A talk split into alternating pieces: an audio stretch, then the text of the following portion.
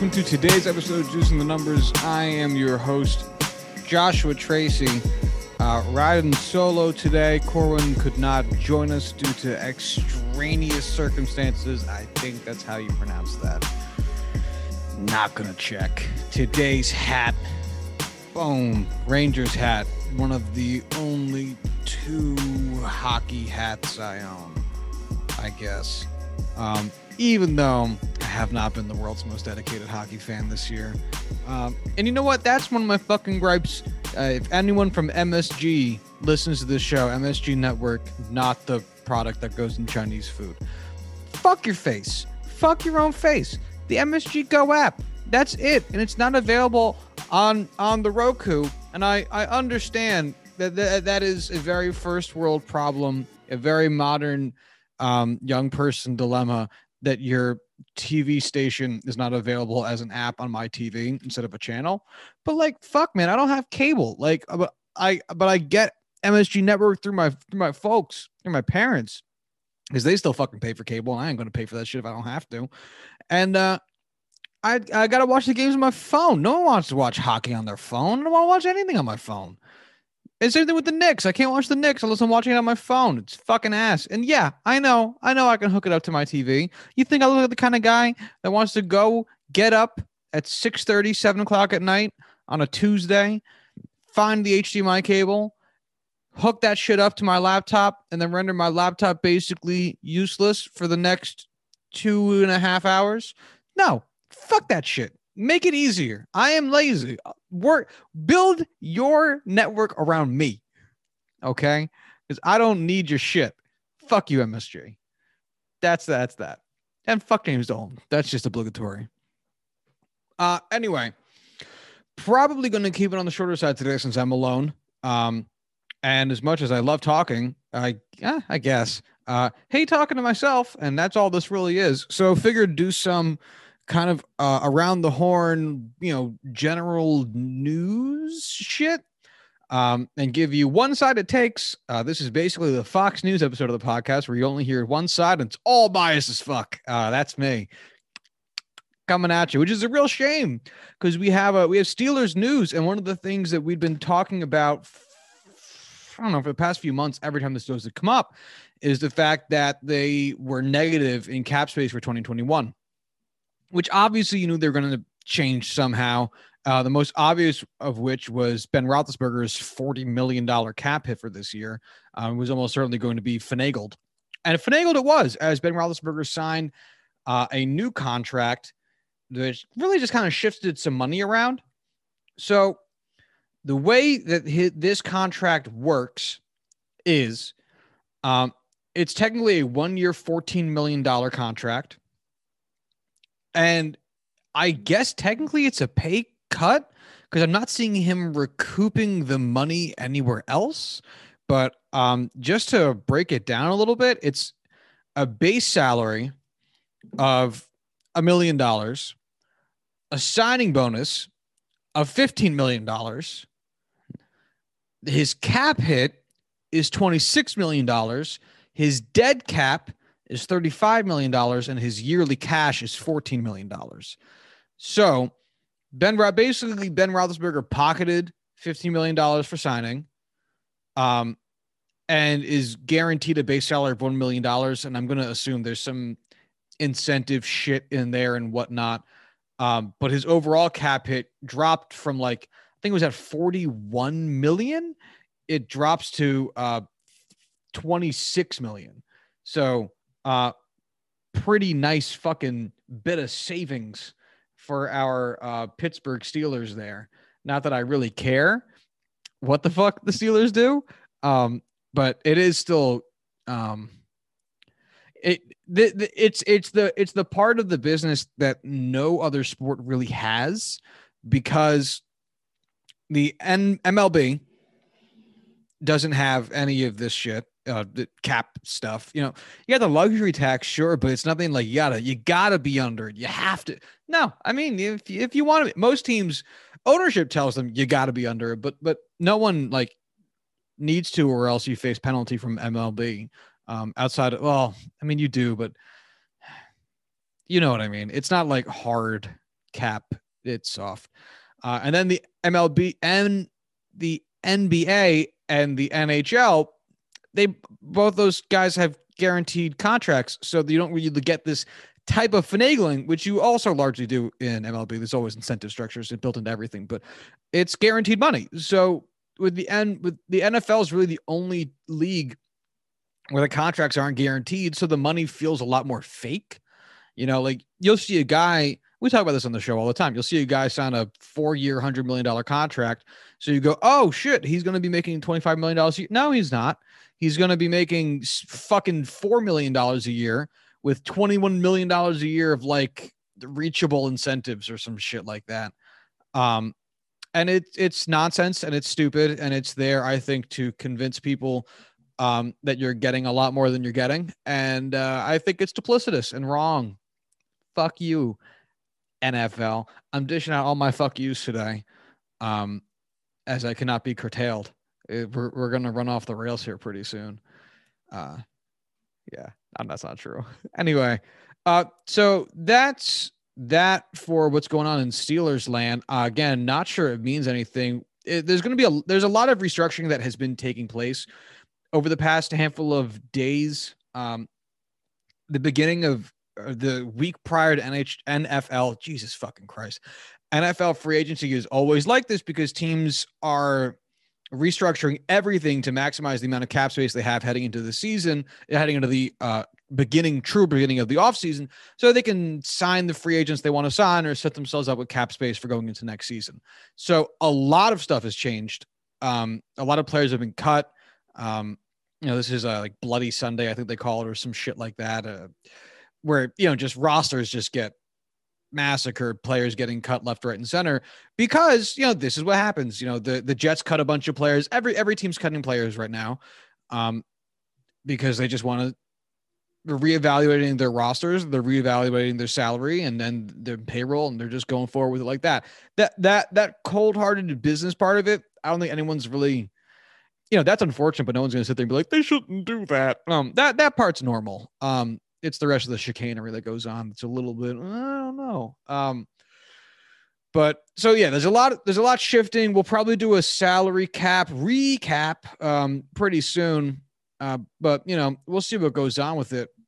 Um, it's really gonna, it's really only gonna impact teams that do some actual signing. So, you know, we'll see who that is.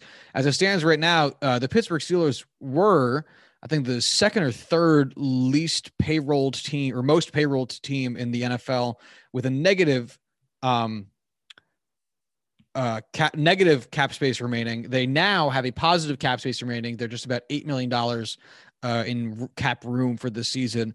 Um that puts them at 24th. The teams below them, the Buffalo Bills, the last positive team, who have four and a half million dollars of cap space, and then everyone else is negative. The Minnesota Vikings sitting at negative two, Bears at negative 2.8, uh, Packers at negative 5.8, Falcons at negative 15.1, Chiefs at negative 18.4, the Rams at negative 30.6, and the Saints at negative 44. Does that include Brees? Hold on. Hold on. Does that include? Is that without Drew Brees? Okay, so Drew Brees is does have a cap hit for that season, this upcoming season, but it's only twelve million dollars. That's not a lot, especially for a quarterback.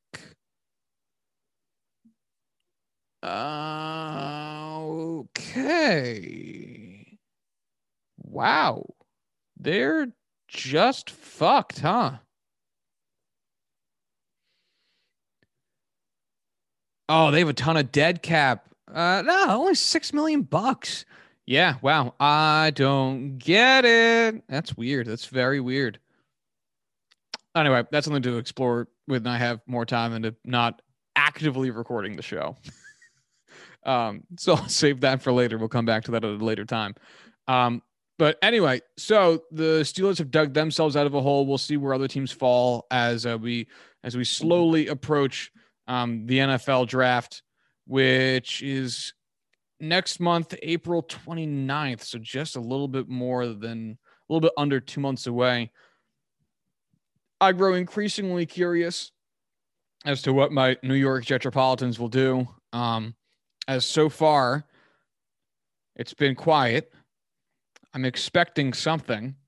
Um, because the thing is, um, you know, I, I guess I think this every year, and every year they choose to continue to do nothing. Um, but you know, they always clear up cap space, which I, you know, I get teams just want to do in general because why spend the money if you don't have to? Um, it's like, hey, we're bad, we're going to be bad. Why spend money? Uh, uh, it'd make more sense for if the Jets were actively trying to like build talent within their own organization, but they don't do that either. So anyway, um, and then they don't spend it. Uh, you know, they, they clear up the cap at the beginning of the offseason and they then they they does out a couple big contracts here and there, but it's n- n- nothing. You know, Tremaine Edmunds wasn't winning us a fucking Super Bowl. You know, that was a weird contract to to to to give out or to at least to absorb. I forget which direction. No, I think we gave that. That doesn't matter. Um, this year feels like it might be different. This feels like the first year we might do something, and that might be me just conflating all the trade rumors with an actual moderately sincere possibility that the Jets make an acquisition of either Deshaun Watson or or Russell Wilson or um, make some type of splash somewhere in the trade market when it comes to maybe an O lineman or a defensive end. Hey, JJ Watt was available. Not saying that would have really helped us like tremendously, but would have been a fucking impact. I'll tell you that. And it would have been a signal to the rest of the team that it's like, hey, here we are this year. But regardless, you know, the Jets uh, clock is ticking in terms of what uh, their options really are looking like as, you know, if I'm them, I'm trading Sam Darnold before the draft. If I'm if I'm trading him, uh, I don't see the point really hanging on to him after that. Um, but I am but a man sitting on a chair in his apartment. I am no GM. We shall see. I am excited. Uh, all right. There's nothing else really going on that I care about uh, happening in the NFL right now. A lot of it's rumors and cuts and some extensions and you know, eh, yeah, it's all stuff that's happening, I guess. Uh, so let's turn our eye to America's pastime, baseball. Uh, our our favorite sport here on the show. We've been talking about it a lot recently. Um, there's nothing too too much going on, so I'm probably just gonna like look at the Yankees roster and talk about it for a while because I'm actually I'm I'm all right. I'm starting to get excited. It's not that I wasn't excited before. It's just that I had been busy.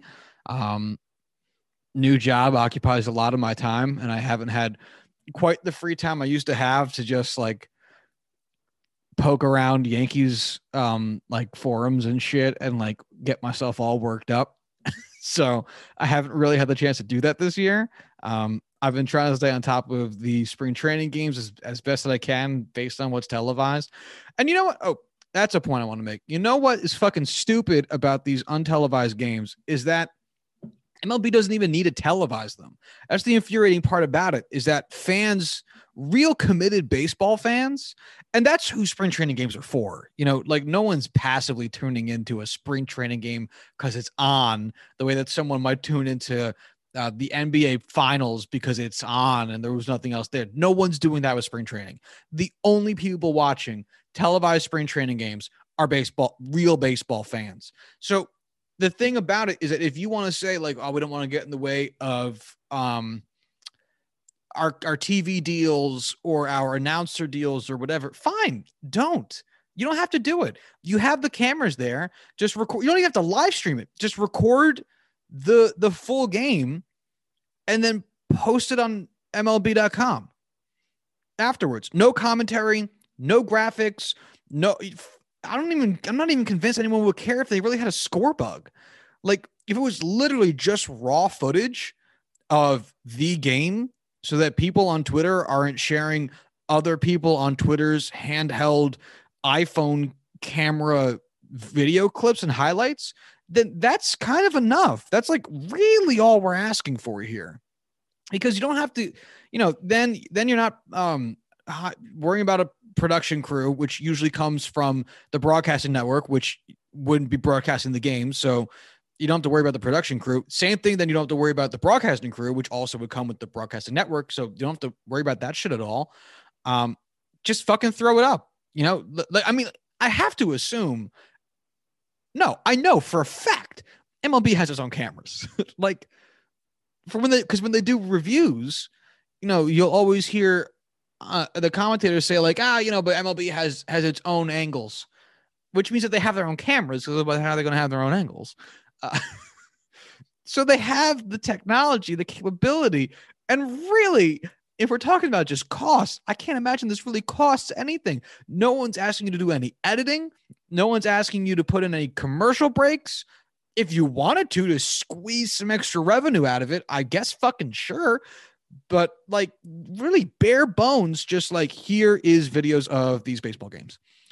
And seriously, people, committed baseball fans who at least heard from a uh fucking I don't know, reporter or some shit that something cool happened, will like go check it out or at least give people who care to take um you know their own time and their own energy to spend uh, creating a video or a fun clip out of that we'll have some actual real interesting or at least real uh, high quality video to do that with and that's not that doesn't even cost you anything that's just at that point it's just free fucking marketing.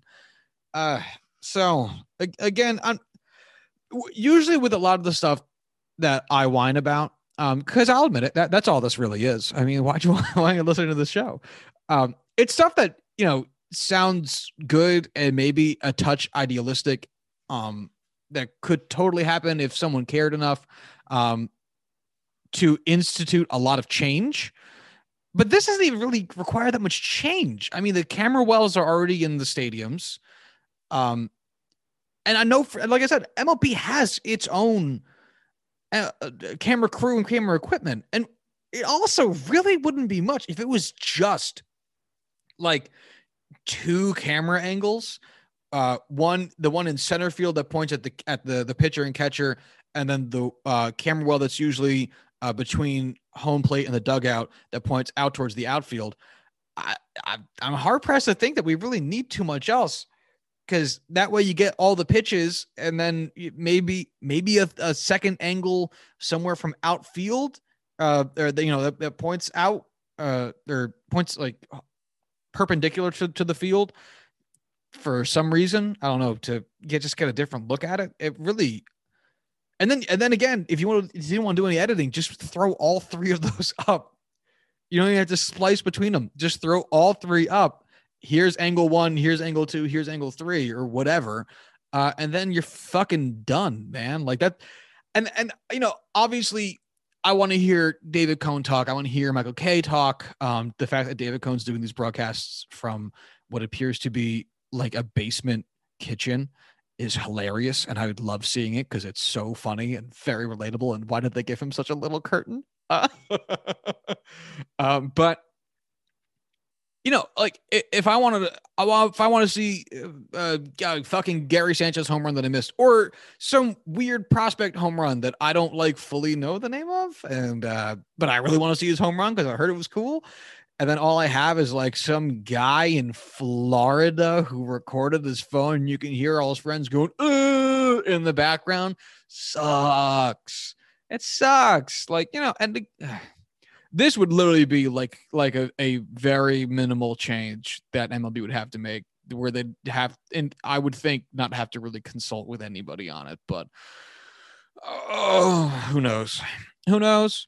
Who knows? Who knows? Who knows? MLB doesn't care about you. Yeah, that's that's that. yeah. Anyway. Uh in adjacent news, Aaron Boone out of the hospital, um, set to rejoin the Yankees at some point in time.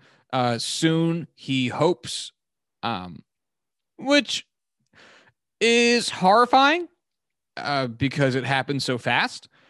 And usually, when that type of stuff happens, like if there was a news story that broke a week ago and it was like one week from uh, Aaron Boone expected to get a pacemaker in a week, and it's, you know, a quote from Aaron Boone being like, "Yeah, you know, this was just the earliest we could get this surgery booked. I know it's during spring training, but they said I had a quick bounce back, so you know, is what it is, but I wanted to make sure I, I got it before the season fully started. And you got this like there's this whole like break in between that seemed planned, and everyone's like, ah, yeah, Boone's pacemaker surgery. It's happening on Thursday at 3 p.m. and it is Mondays and all this advanced notice. And it seems like, oh, it's not so scary. And the but no, it happened. The story broke like as it was happening. And that's what's horrifying about it. Um, and it's moments like that that kind of where where normal life kind of breaches the things you treat as like your hobbies, your escapes from real life. It makes it feel so surreal and put a lot puts a lot in, into type of perspective. Like when um oh, I think it was Eduardo Rodriguez of the Red Sox. I want to say it was, and I'm sorry if it's not, but I think it was. Um, who got COVID last year and then developed that that heart condition and, and then had a, had to miss the season. He didn't even opt out. He was not allowed to play, I believe. Um, that was and that that was like, oh shit! Like here's here's COVID happening like to my sport in a meaningful way, in like a big way. Um, and if and it's bizarre. Um, and you know, obviously scary and uh, sad and, and you know all the normal things, but it, it also has it has a weird touch of like, oh, did they write this into the show? Like, like, like I why is this one happening? I don't remember this episode um because it, it it's supposed to be at least for me it, it's it should have a little bit more separation than it does. So when when the two kind of cross it's uncomfortable. Thank you. Uh so Booney coming back soon. Really looking forward to getting him back uh, I don't think there's anything else really all that interesting happening. Uh, Trevor Bauer struck a guy out with his with one eye closed, um, which people thought was racist, which shows how little everyone thinks of Trevor Bauer. Rightfully so. Dude's the worst. Um, and I think it ended up being something he just wanted to do to make content out of it later on for like his YouTube channel or some shit. And if that's what we get from him this season, someone someone's got to talk to him. I mean, if because because what I'm saying is like if we're gonna live in a society, we live in a society. If we're gonna live, if we're gonna live in a world in which managers are going up to young stars of the game and saying, "Stop celebrating your home runs," but you know, like if Fernando Tatis Jr. is to get a talking to for hitting a home run and being really cool about it. Um, and Trevor Bauer is going to like stage parts of his game to make content for him to make money on later. And that's fine. Nothing makes sense. Nothing. Nothing will ever make sense again because that is so much more ridiculous than celebrating a home run. Because you know what? Home runs are cool. Trevor Bauer's not. Dude's a dick. He's such a dick, man. But also, I mean, I'd have that opinion of anybody. It, it, it, all becomes a farce. You know, like no one wants to see people like throwing up like lo- you know, drawing logos for their sponsorships. Oh my god, what Trevor Bauer also did in the pitcher's mound. Like, like that shit's just lame, you know, or like it just it just commodifies the sport in a way that is very unappealing, at least to me. But I am but one fan, but one man. So sad. Um, oh, you know what? Actually, I'm going to pivot this into talking about as I'm pulling up the roster for the Yankees. Well, that's a lie. I I, I have the roster up. Um, it doesn't take that much preparation to do. Um, it's a Google away. Um, the Domingo Germán situation. So, and you know, I've, I've I'm kind of hazy on how much I've talked about this on the show in the past few weeks, um, in part because I just got back from like a little itty bitty trip today, and am only just now re-immersing myself in this apartment and my world in general. Um, shout out to the Catskills, where all Jews go. Uh, shout outs, shout outs to the Borscht Belt. Uh, but anyway, um, God, sorry. Let me just take. Yeah, there we go. Um. So anyway, I forget how much I've, I've talked about um the Domingo Germán situation. because it is the worst and it's going to be a shit talking point all year. Um, and I'd rather, I guess, get all the talking about it done ahead of time um, so that I, I don't have to keep giving this energy later on. Um, and it, it, it it's so for anyone, for anyone, you know, I'll back up. Anyone doesn't know Domingo Germán, Yankees pitcher, had a great season um was that two years ago, I think, 2019. Uh, he was on pace to win 20 games. Great year. He was heading for a great year. Uh, and then he got suspended. Yeah, it was definitely 2019. I'm still looking it up, but it was definitely 2019. Um, then he got suspended for domestic violence because at an event with the the the Yankees, you know, like his teammates, um, he slapped his wife across the face or his girlfriend. Um, I think it was like in the parking lot, and like some of some people saw, and you know, all that type of shit. Um, you know, it's like you know, serious shit, like by his teammates, his coworkers, friends, uh, the whole organization. Uh,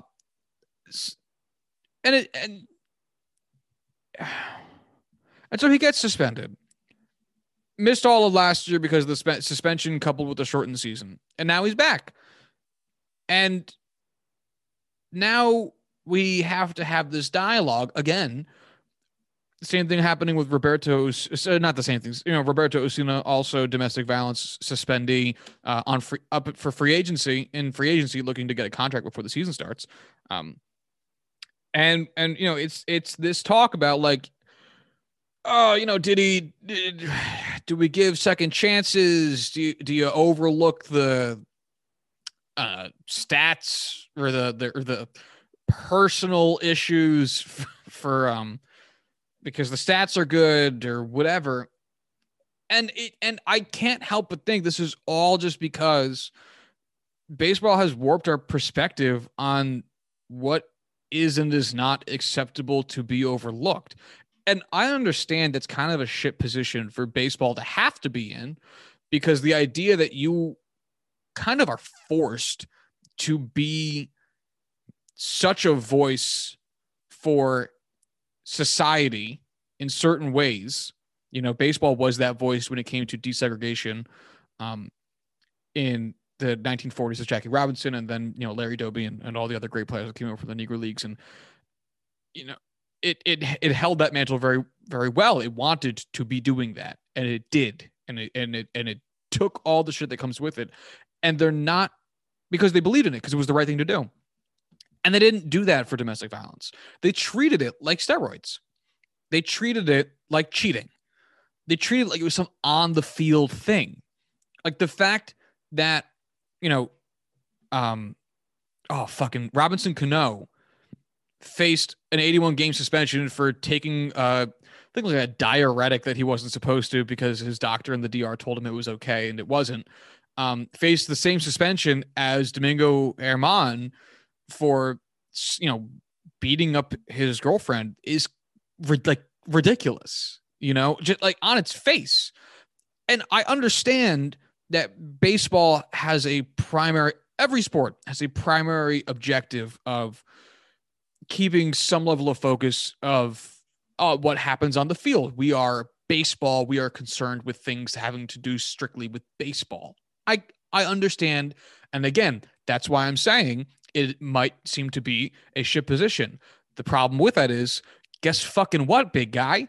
It's it's real fucking life. You'll never be able to make anything just baseball. There is no such thing as just baseball. You know, the guys playing baseball are all people and you're going to have to deal with them and their actions appropriately no matter what and and then it comes to what do you do and with domingo Germán, you know and you know the guys like roberto osuna and uh, Aroldis chapman it's like if they're wearing your team's you know uniform obviously you don't want them to fucking win, but like you know, when Domingo Germán pitches every fifth day, I still want the Yankees to win. I don't want him to win.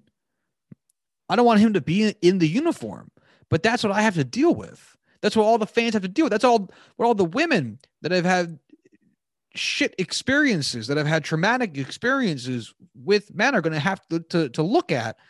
This guy who's getting his second chance with with seemingly no real 81 games. Oh, that's it? 81 games? That's that's fucking it? Same as steroids. It just doesn't seem right. Should he be kicked out of the sport? I have no idea. If I was in charge of baseball, yeah. I think I would. I think I'd kick him out of the sport. Because there's no rooting for that guy. And there's no place for that. Think about how few games 81 games really is. It's not that many games. I mean, it's it's you know what? Let's look up my favorite player, Tyler Wade, who doesn't get a lot of playing time. He's not a big player. And he's played in 161 games. Tyler Wade barely plays. And he's played in 161 Major League Baseball games in his life. Let's look at Gleyber Torres now, who's been a full time player. Still young guy, you know, still a young dude, but he's been a full time player for a few seasons now. 309 games. And you know what? Let, let's say all things go really well for Domingo in his lifetime in terms of his health. And let's look at CC Sabathia. How many games did CC play in? And it's the pitcher, which is why I wanted to pick another pitcher because the way suspensions work is 81 games is not 81 starts, it's 81 team games. So even though Domingo will um, have missed 81 games, he's really only going to be missing, I don't know, uh, oh, fuck. Josh's basic fucking math is just out the window. Like 27 starts? No, more than that. All right, hold on. God damn it. 81 divided by 5. Oh, 16. Wow, fuck me. 16 starts. And 16 starts, CC Sabathia, um, 651, five, sorry, 561 games. I, I, I mean, 16 games out of 561, that's not a lot. And CC missed a lot of time because he was hurt. And so what, I, what I'm trying to say is the amount of time you have to serve for doing something that's just so evil eh, it, it, it, it's so wrong. Cheating is genuinely understandable. It really is. Bro I, I i've seen people cheat at every single monopoly game i've ever played. Somebody's cheating. Like everyone understands cheating cheating can be fun. like it's a normal part of life and it, it the consequences, the real world consequences are so small. You get caught cheating. All right. You caught me cheating. What do you want me to do? And then you move on with your day. This is a real world thing, domestic violence. It's a real world thing. And 81 games half a season out of if he if he has a good career 10 15 seasons? Is that enough? And and, and how are you going to expect yourself to market that guy? That's out the window. How are you going to expect fans to want to see that guy? That's out the window. Cold-blooded shit. Selling fucking jerseys. Real cold-blooded shit. I don't want that and the thing is, if you put your foot down on it and really make it a sticking point and make it an issue and put that shit in the mind of every scumbag who plays in your organization, because you're never going to root out the scumbags, but you might make a scumbag think twice about their career. If you put that thought in their heads, maybe you'll make a change. Because shit, man, if the Yankees win the World Series and it's on the back of like a Domingo Germán start or some shit like that, fuck man, I'd rather be the fucking Astros. This shit's just brutal. And I don't just mean he's on the team. I mean like he was a real like they named him World Series MVP or some shit. Fuck, that's just awful. Awful. And and and and you know what? It's the second thing today. It's the second thing today. If MLB really wanted to, there's nothing fucking stopping them. They make their own goddamn rules. They might have to wait for the next CBA. I'd be hard pressed to find too many people in in uh, the Players Association, the MLBPA, um, who are really going to disagree with you over maybe some stricter punishments. It might, you know, a lifetime ban might be hard because it might seem a little bit anti-player, and the union would obviously um, rightfully be a little bit side-eyed towards anything that is uh, especially harsh towards the players, especially coming from the league. Uh, but it, it it's it's it's a problem. It's a problem without throughout sports. This is not a baseball specific issue. We you know this problem's pervasive in in, in many sports um, because uh, you know sports bring out a lot of a lot of it's a very masculine environment where you got to be very tough, very physical, and uh, none of which is necessary in real life.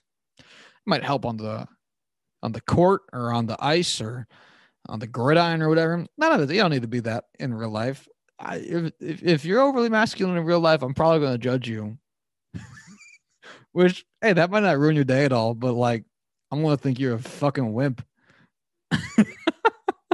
Walking around two fucking shoulders back too far and shit. Now, but uh, it, uh, it's not a baseball issue, but baseball could take a stand if they wanted to. But we'll fucking see. Anyway, let's turn it back to the rosters. So let's look at the rotation. Gerrit Cole, Corey Kluber, Jameson Taillon, Jordan Montgomery, and then Domingo Germán. So Luis Severino is still on the roster. He's just coming back from Tommy John surgery, and he should be back in the middle of summer, sometime around well, the middle of the season, beginning of summer, um, sometime around uh, June, I think, is where they've landed.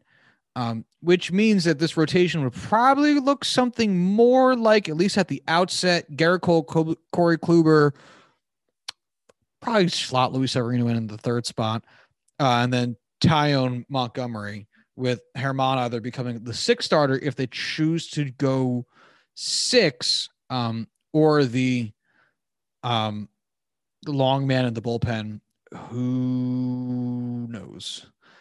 Um, that's a pretty mean rotation. Uh, you know, you because you, have also got so Gerrit Cole, easy ace, right? Um, hold on one second. Jeez, I'm sorry, I'm still trying to get my pages up. First season in Pinstripe was the shortened season, and even in the shortened season, which you know, say what you want about its quality, um, because it seemed like he had some rocky starts, at least with all the home runs. Uh, was still fucking great. You know, he went seven and three, a 2.84 ERA, two complete games, one of which was a shutout. He pitched 73 innings in his 12 starts, which is pretty solid. Um, a little bit, you know, big on the home run, letting up 14, but he was a big, he, he let up a lot of home runs the year prior to. And a lot of them were solo shots because he doesn't get let a lot of people up on base. So it's like, who really gives a shit about that? Um, FIP 3.89, fine. Whip 0.959, which is great. Anything under one is great. Uh, strikeouts per nine of 11.6. Like, this is it's a really, really like I don't think he's getting enough hype going into this season because this will be his first full season in pinstripes. You know, last year we're looking at 12 starts. We're going to get more than double. We're going to get almost triple that if he stays healthy. We're going to get like 30, 32 starts out of Gerrit Cole. Like this, something to be really, because you got to figure, you got to figure the the first like four to six starts uh, for every pitcher at MLB. I always will give a lot of leeway to because it's like, yeah, you had spring training, but like now you're back in your hometown. Even if if you're the Yankees, it's fucking cold you know, and you were just down in Florida, it's a whole different beast, you know, playing the sport in general when it's cold versus hot. And then if you're doing it as a pitcher, it's a lot. That was a rhyme bars. Um, I'm kidding. uh, so I'll give a lot of leeway to that. And that's basically, I mean, you know, four starts that last season, that that's a third of his fucking starts. You know what I mean? Like he only had eight starts after that. This season, he's going to have like 28 starts after that. It's a huge, it's going to be, it's going to be fun. I'm really excited about it. Uh, looking, looking down a little bit, Corey Kluber, which I am, I, I, all right. So I get, I get people are wary of Klubs because last season um, he basically didn't exist. He had one game, and the year before that in Cleveland, he had seven games. So in the last two years combined, he's played eight games. So I totally get that. But, but if Corey Kluber's healthy, I'm not even saying he has to be fully right. If he's healthy, his last four seasons before that, uh, 2014 through 2018, uh, he ra- he finished top 10 in Cy Young voting every year, won two of them, finished in third place twice, made three All Star games, led all of uh, baseball at least once once in wins, led the AL in wins twice, uh, led all of baseball in ERA once, games started once, complete games three times, shutouts three times, innings pitched once, and a bunch of other shit. And obviously, you know, past performance isn't going to necessarily inform uh, present performance. That goes for every single aspect of kind of everything in life. Uh, but it's not that we've seen a depreciation in skill set or tools yet. We just don't have any any information. There's no data because he missed so much time. So it's not even a question. Now that doesn't mean he's going he's going to come out ripping and tearing and and and you know be a god but it, it means that like it's going to be tough to judge where we're expecting his performance level to be since we just haven't seen him. And if he's, you know, 75% of the guy he's he usually is, that's a really good fucking pitcher. Uh, especially who a guy who will be eating up uh, second starter innings instead of uh, number one starter innings, which might not seem like it's a huge thing, but over the course of a season, you know, and potentially depending on how Severino comes back, maybe even third starter innings. But over the course of a season, depending on how they want to line up, you know, bullpen usage, which might affect the hook and and and and all that type of stuff, um, it could it could really benefit Kluber not having to be the the top of the rotation guy. Um, so I think there's a lot to be excited about with that. Uh, Jameson Taillon is going to be another colossal question mark that I am also very excited for. Uh, if you have listened to the podcast for a few years, I picked Jameson Taillon as my comeback player of the year for the past like three years. Um, because I really like Jameson Taillon. I think he's got great stuff. I think he's a really fun pitcher. I think Yankees fans should be super excited about him. Um, he seems like a super nice dude uh, in general. This is the guy who put who put up a winning season with the Pirates in 2018. You know, like that in of itself is pretty fucking spectacular. You know, the the 20 oh, actually the 2018 Pirates did finish with a winning record. and also fourth in the NL Central. That's amazing. Wow. Oh, how times have changed. Francisco Cervelli, Josh Bell, Josh Harrison, Jordy Mercer, Colin Moran, Corey Dickerson, Starling Marte, and Gregory Polanco. Wow. Oh, and that rotation, Jameson Taillon, Ivan Nova, Trevor Williams, Joe Musgrove, Chad Kuhl, Steven Brault. Wow. Wow. Wow.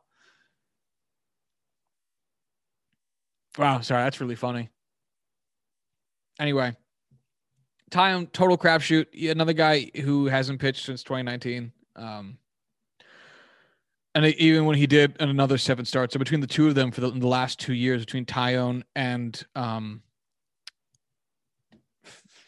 Kluber, Jesus, uh, 15 starts in the last two years.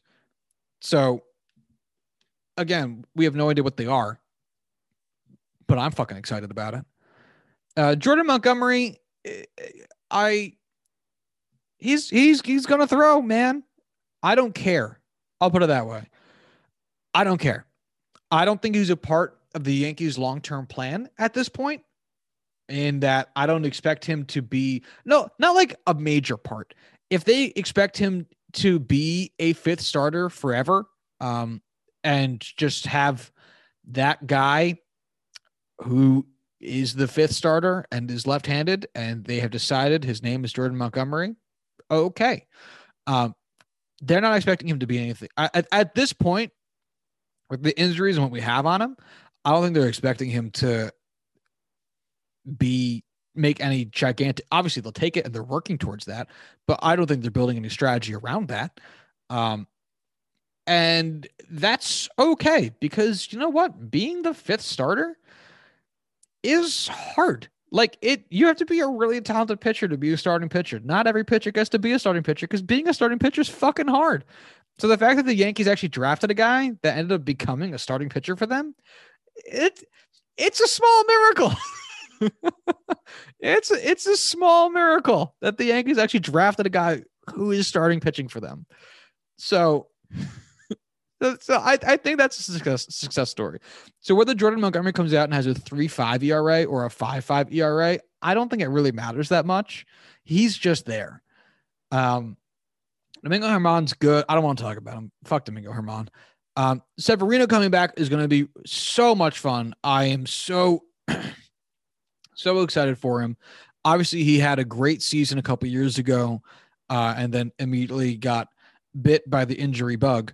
Um, but by all accounts, from what I've heard, he's been um, his recovery has been going really well. He's feeling good. I and you know he's got nasty fucking stuff, and you know he's a type of guy. I might be overestimating him a little bit, but I I really like him as a player, so I'm okay overestimating him a little bit.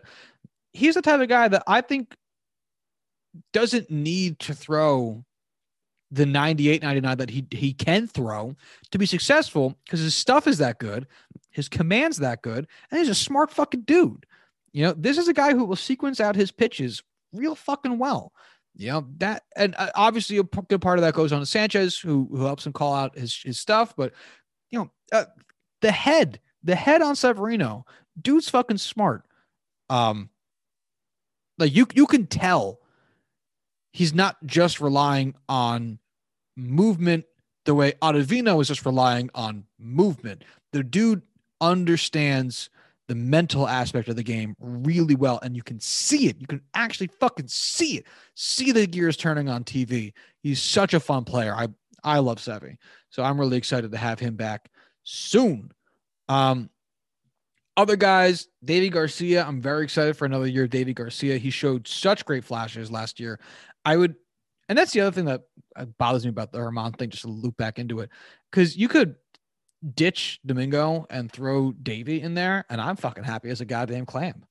Uh, I, I, I mean, yeah, who, who cares? I, I mean, their, their ceilings are seem kind of similar, and their floors are honestly also probably kind of similar since Germán only had the one good year amidst a bunch of mediocre to bad years and Deivi's young and you know Deivi's 23 Germán's 29 like fuck that you know I, whatever it doesn't matter obviously I know it's a bigger risk because Germán had the season and Domingo or, or and and and Deivi hasn't had the season yet um, he's had the promise, but he hasn't had the season. Um, I understand. I still hate it. I hate it, but I, uh, yeah, yeah. Again, I'm I'm like tuckering myself out with this shit. Anyway, uh, so rotation's looking great. Uh, bullpen. Aroldis Chapman, Zach Britton, Chad Green those three dudes, a lot of confidence. That's a great um, closer setup. Uh, what would you call the third guy back? I have no idea. I'm not going to care. Uh, then Darren O'Day and Justin Wilson, which is a really interesting one-two punch there, uh, because Darren O'Day has somehow like found himself in a position where he's he he like hasn't fallen off. It's it's kind of astonishing. Um because when he was with Baltimore, I, I think I was just waiting for him to collapse because he was with Baltimore. Um and he just kind of never did. And you know, he he hasn't been um a real innings eater over the past few seasons. Um, but he's been an effective pitcher. His his last season over over a four ERA was 2011. That's ridiculous. So he's going on 10 years on a four ERA or lower, uh, with his highest ERA over that time being a 3.77 in 2016. Last year, he had a 1.1 ERA in 19, uh, 19 games, and he had a 1.69 ERA in 2019 in eight games. Um, which, you know, it's such a small sample size, doesn't really mean anything. But I, I mean, I don't want to be excited over 38 year old Darren O'Day, but I think there's actually a little bit to be excited about. And 38 year old Darren O'Day, uh, which brings us to Justin Wilson, who they acquired, and it was like weird because no one like knew anything. Um, but Justin Wilson, another former pirate, as we slowly just steal all their talent like the Rays do. Uh, another guy who's who's just been an effective dude. His last season over a four ERA was 2016 with the, with Detroit, uh, and since then he's been a you know three and a half ERA dude. And that guy as your uh fifth dude away from the closer, starting with the closer, going down fifth dude, your middle, another, you know, middle reliever guy. Yeah, cool. Uh, then after that, you got Loaisiga, Cessa, and Nick Nelson. And Nick Nelson, another guy we drafted. Plenty to be excited about that. Because really, what you want to see for what I want to see from the Yankees is just guys that they drafted making the fucking show. And it feels like we don't really get too many of those dudes anymore. Um, but anyway, uh, yeah, this this is an effective bullpen. It might not be as flashy as it was when Ottavino's first season here in 2019 because it's like the Yankees made another big splash and they had a lot of these guys anyway. Like the O'Day and the Wilson signings are a little bit more low key than the Ottavino signing is. But fuck, man, these this is still a really really good bullpen. On top of what is a really effective starting rotation. And what's great about this bullpen construction is that there's a lot of the the middle reliever guys are effective middle reliever guys. So not guys that just aren't, you know, quite good enough to be setup people or closer people or slash not quite good enough to be starters. They are really effective middle reliever guys, which means that if Kluber and Taillon for whatever reason, the Yankees don't feel like pushing them beyond a five to six inning or you know 85 to 100 pitch limit. If they even make it to 100, um, settle in somewhere maybe more around 85, 90. Uh, then you can lean on. You can probably actually end up starting to lean on the rotation a little bit, knowing that you've got guys like Cole who can kind of reset the bullpen a little bit by going six or seven. Um, I I think they're set up very very well to work around some of the gambles they took in the rotation, um, which is just fun. It's just it's just fun. Uh, let's look at let's look at the real meat and potatoes though of being a Yankees fan, and that's the lineup. So we got at second base DJ LeMahieu. I'm going based on the projected lineup that Fangraphs has, and this is a annoying but probably right lineup. Um, DJ LeMahieu, at second, Aaron Judge right, Aaron Hicks in center, Giancarlo DHing, Luke Voit at first, Gleyber Torres at short, Gary Sanchez catching, Clint Frazier in left, and Gio Urshela in third. Why I say that's annoying is DJ LeMahieu should not be leading off. I think that's very silly. Um, I think Aaron Hicks should be leading off. I because you know, I I get it.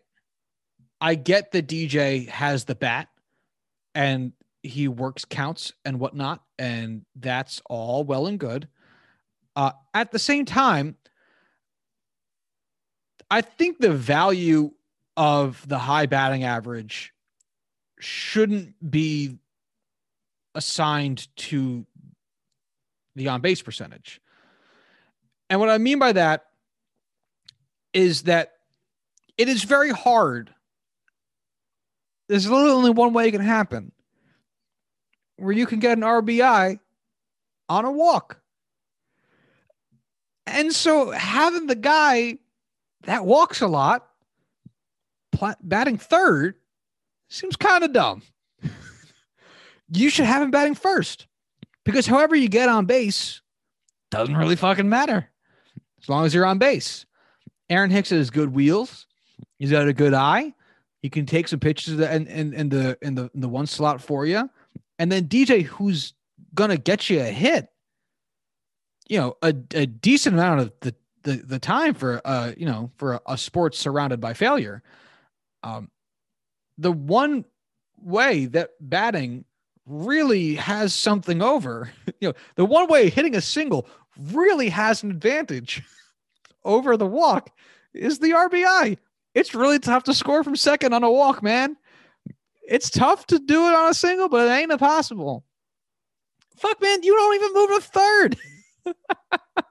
if if there's nobody on first and you got to walk, you know, like that's how I would approach it anyway. I would I would rather gamble on the idea that you have a man on base when you put a ball into play. Um, it it seems it seems to make more sense for me. I'm sure the Yankees have more cool math as to why I'm wrong, but hey, you're here to hear my opinions, not theirs. Uh, so, DJ playing second, cool. Judging right, cool. Hicks, uh, I'm fucking excited for Aaron Hicks this year. Um, he he's been hurt the past two seasons, and in the past two seasons, he still put up a 121. Oh, actually, no, he wasn't hurt last year, was he? No, not really. Actually, no, no, no, no. His shit's just low because it was a shortened season. 54 games out of 60. Yeah, he wasn't hurt. Uh, 121 OPS plus. He was hurt in 2019 a little bit. Still posted a 102 OPS plus with a 325 on base percentage. Uh, and then 2018, 127 OPS plus, 2017, 122. The dude's fucking a great hitter. He has one season below a 360 batting uh, on base percent, and it was the season he was hurt. Uh, and a lot of that's because the dude fucking walks. And, you know, it's that it's that type of eye and that type of ability to work account that uh, I'd put more faith in to maintain throughout the aging and injury process than I would power. So anyway, I I'm really excited about this season for Aaron Hicks. I think it'll be um I think he's going to remind a lot of people why he's the starting center fielder. Uh, Gary Sanchez starting catcher should be um, absolutely not a complaint for anybody. If you're whining about Gary Sanchez being your starting catcher, you're a bitch. Um, who doesn't know anything about baseball? And that's really all there is to that. Um, saying uh, Clint Frazier starting left makes sense at this point, um, strategically and like emotionally for Clint Frazier. Um, where Clint and Brett are in their careers, um, or in their talent level, um, if it's not overlapping, or if, if it's if it's not Frazier with a decent sized lead, it is at worst overlapping. You know, the the the downward arc of Gardner's uh, production capabilities at some point must cross with either Frazier's upward trend or even you know sideways moving gently upward trend uh, because he's still young. You know he's going to get better. Uh, and at this point in time, I have to imagine Clint Frazier is just going to be a better player than than Brett Gardner, uh, or at least they're going to be so comparable that why not keep a guy who you could have as a long term solution happy versus a guy that you're keeping around because he's still a reliable player and he's not going to be bad for sure. I have no doubt in my mind Brett Gardner will not be bad. Um, but is basically on a farewell tour, I would think, and and and really hoping to get that last ring. So, uh, yeah, Gio Urshela being a third, we got nobody else. Miguel Andujar should probably be traded at some point. Um, not even because I want him off the team, just because why chew up the spot on the 40 man? Um, that's all I care about. Fuck that shit. Uh, let's get him out of here. Um, send Tyler Wade with him. I can't believe we didn't get a backup infielder whose name is not Tyler Wade because wow, I hate looking at Tyler Wade on this team. It is infuriating. Um, so we actually we ended up talking about half the bench, Tyler Wade and Brett Gardner. Mike Tauchman on the bench. I keep forgetting he's on the team still. I don't know why. I just he just gets lost lost in the shuffle for me. Uh, and then Higgy, backup catcher, cool. Don't give a shit. Um, love you, Higgy. I just don't have anything to say about it. Uh, anyway, you look at it though, this team is positioned so fucking well. Um, second base, great defense, great bat. First base, who cares about defense? Great bat. Uh, shortstop, mediocre defense, great bat. Third base, good defense, good bat. Catcher, good defense, great bat. I believe in Gary Sanchez. You're gonna eat shit and die if you don't believe in Gary Sanchez this season. He's gonna shove it up your fucking nose. Um, center field, great defense, great bat. Right field, great defense, great bat. And left field, if Clint Frazier holds up this Gold Glove level performance, you got a you got some really good defense, really good bat. This team is built, built for success. Now, is it as flashy of a team as the Padres or the Dodgers in either construction or personality? No, but that's kind of what you get with the modern iteration of the Yankees post 2016. Um, it's you know the the Dodgers are more like 03 Yankees, um, and the Yankees are more like the Rays with a budget, and that's fine because this team's still going to be fucking good. We're going to be favorites in the AL, in the AL East, and the American League as a whole. And we might, might feast on such shit teams. We might, you know, if the Yankees break 100 wins for the third time in four years with the one time they didn't being a shortened season, I'm not, no one should be surprised. I'd be more surprised if they didn't at this point, um, which I know is ridiculous because it's 100 games, but with how bad a lot of the other teams are and how much better that the Yankees keep getting, it just seems fucking natural. But I also have no one to rein me in here. so uh, take what I say for, again, large grains of salt. Uh, I guess I'm going to kind of just wrap it up there. I, really don't have too much else to say. I have gotten myself excited about Yankees baseball again. That was really the point. Um, and of course, this shit just isn't isn't nearly as much fun without Corbin. So these episodes always feel worse without him. Um, he's my buddy. He's my guy. That's why we do this show together. so hopefully we have him back in time for Thursday's episode, but we'll, you know, we'll see what happens with that. Um, you know, life goes on. Um, but stay tuned for it. Uh, we'll also, I guess, have to start doing bold predictions for MLB some point pretty soon. So, we'll, you know, we'll figure that out too. Uh, if you want to follow the show on Twitter, you can do so at Juicing Pod. If you want to find me on Twitter, you can find me at Joshua D Tracey. It is my name spelled out. Don't forget the E. Everyone forgets the E and Tracey. But anyway, if you want to find me on Twitter, that's where you can find me. Uh, if you want to hit us up via email, you can do so at juicingthenumbers at gmail.com. And until Thursday, y'all have a good one.